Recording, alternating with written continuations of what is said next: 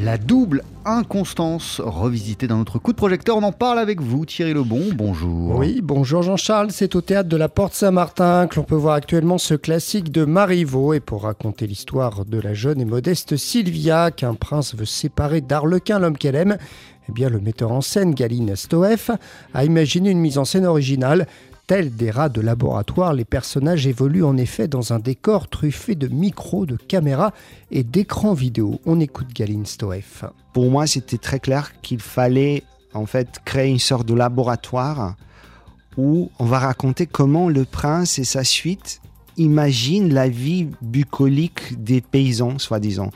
Alors, euh, ils ont créé une sorte de bocal en verre.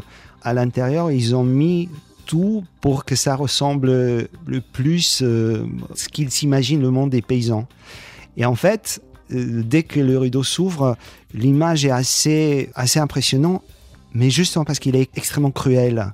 Parce qu'il y a déjà une jeune, jeune femme enfermée dans ce bocal, un peu comme un animal. Et autour euh, tournent voilà, les, les proches du prince qui vont mener l'expérience le, sur elle et sur son amoureux Harlequin. Il faut aussi parler, Thierry, des costumes des personnages. Bah oui, parce que ces costumes sont très réussis et ils le sont parce qu'ils sont à la fois classiques mais pas trop pour rendre crédible le mélange entre la langue de Marivaux et puis cette scénographie moderne. Ce qui m'intéressait, c'est de développer la pensée de Marivaux telle qu'elle est raison aujourd'hui ici et maintenant. Et pour cela, bah, je me sers de tout ce qui est sur le chemin. Je peux traverser des époques, je peux mélanger des époques, je peux faire tout ça et le public va accepter parce que le public, depuis le début, a compris que, en fait, on va pas créer euh, juste des jolies scènes ou dire le texte joliment.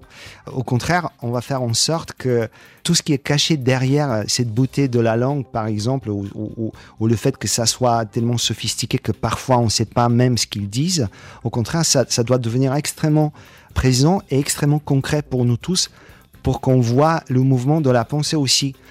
Et chez Marivaux, la pensée devient aussi l'action, quelque part. Cette euh, version originale de la double inconstance de Marivaux accentue encore plus le texte de la pièce. Bah oui, et ça permet de découvrir qu'il y a en fait plusieurs lectures. Dans la double inconstance, comme souvent chez Marivaux, bah, il y a à la fin un happy end, il y, a, des mariages et tout le monde retrouve son amour.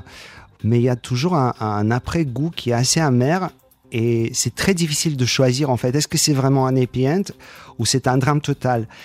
Et comme on ne peut pas jouer deux choses à la fois dans le théâtre, parce que le théâtre, le temps est quand même linéaire, et là on peut jouer une chose et après l'autre chose, et là il faut faire des choix. Et c'est très difficile avec Marivaux parce qu'il arrive à, entretenir deux, trois, parfois trois récits parallèles. Et, en fait, euh, les comédiens ou le metteur en scène doivent vraiment faire des allers-retours entre ces différentes pistes et, trouver en fait un équilibre qui va relier le texte avec ici et maintenant. Ça veut dire avec, avec notre actualité, avec, avec ce qu'on vit, avec ce qu'on est aujourd'hui. Voilà, cette double inconstance de Marivaux, euh, c'est mis en scène par Galine Stoev. C'est très original, c'est à voir en ce moment. Moi, j'ai beaucoup aimé au théâtre de la Porte Saint-Martin et c'est un spectacle TSF Jazz. Merci beaucoup, Thierry Lebon.